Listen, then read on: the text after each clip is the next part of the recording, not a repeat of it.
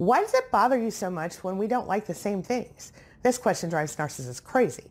Have you ever noticed how they tend to get upset if you don't like the same restaurants, foods, television shows, or books, or whatever that they like?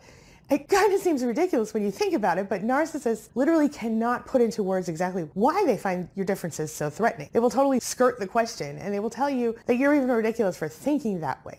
The truth is they find your differences threatening because they don't have any empathy and they can't understand why it is that you might not like what they like or why you could possibly have different beliefs than them because they feel like they're the only one who knows all the things. They feel like they're right all the time. And by you thinking something different than they think or having a different, you know, palate than they have even, it makes them feel like they're just not right or like you're challenging their rightness on some level. Do you understand what I mean?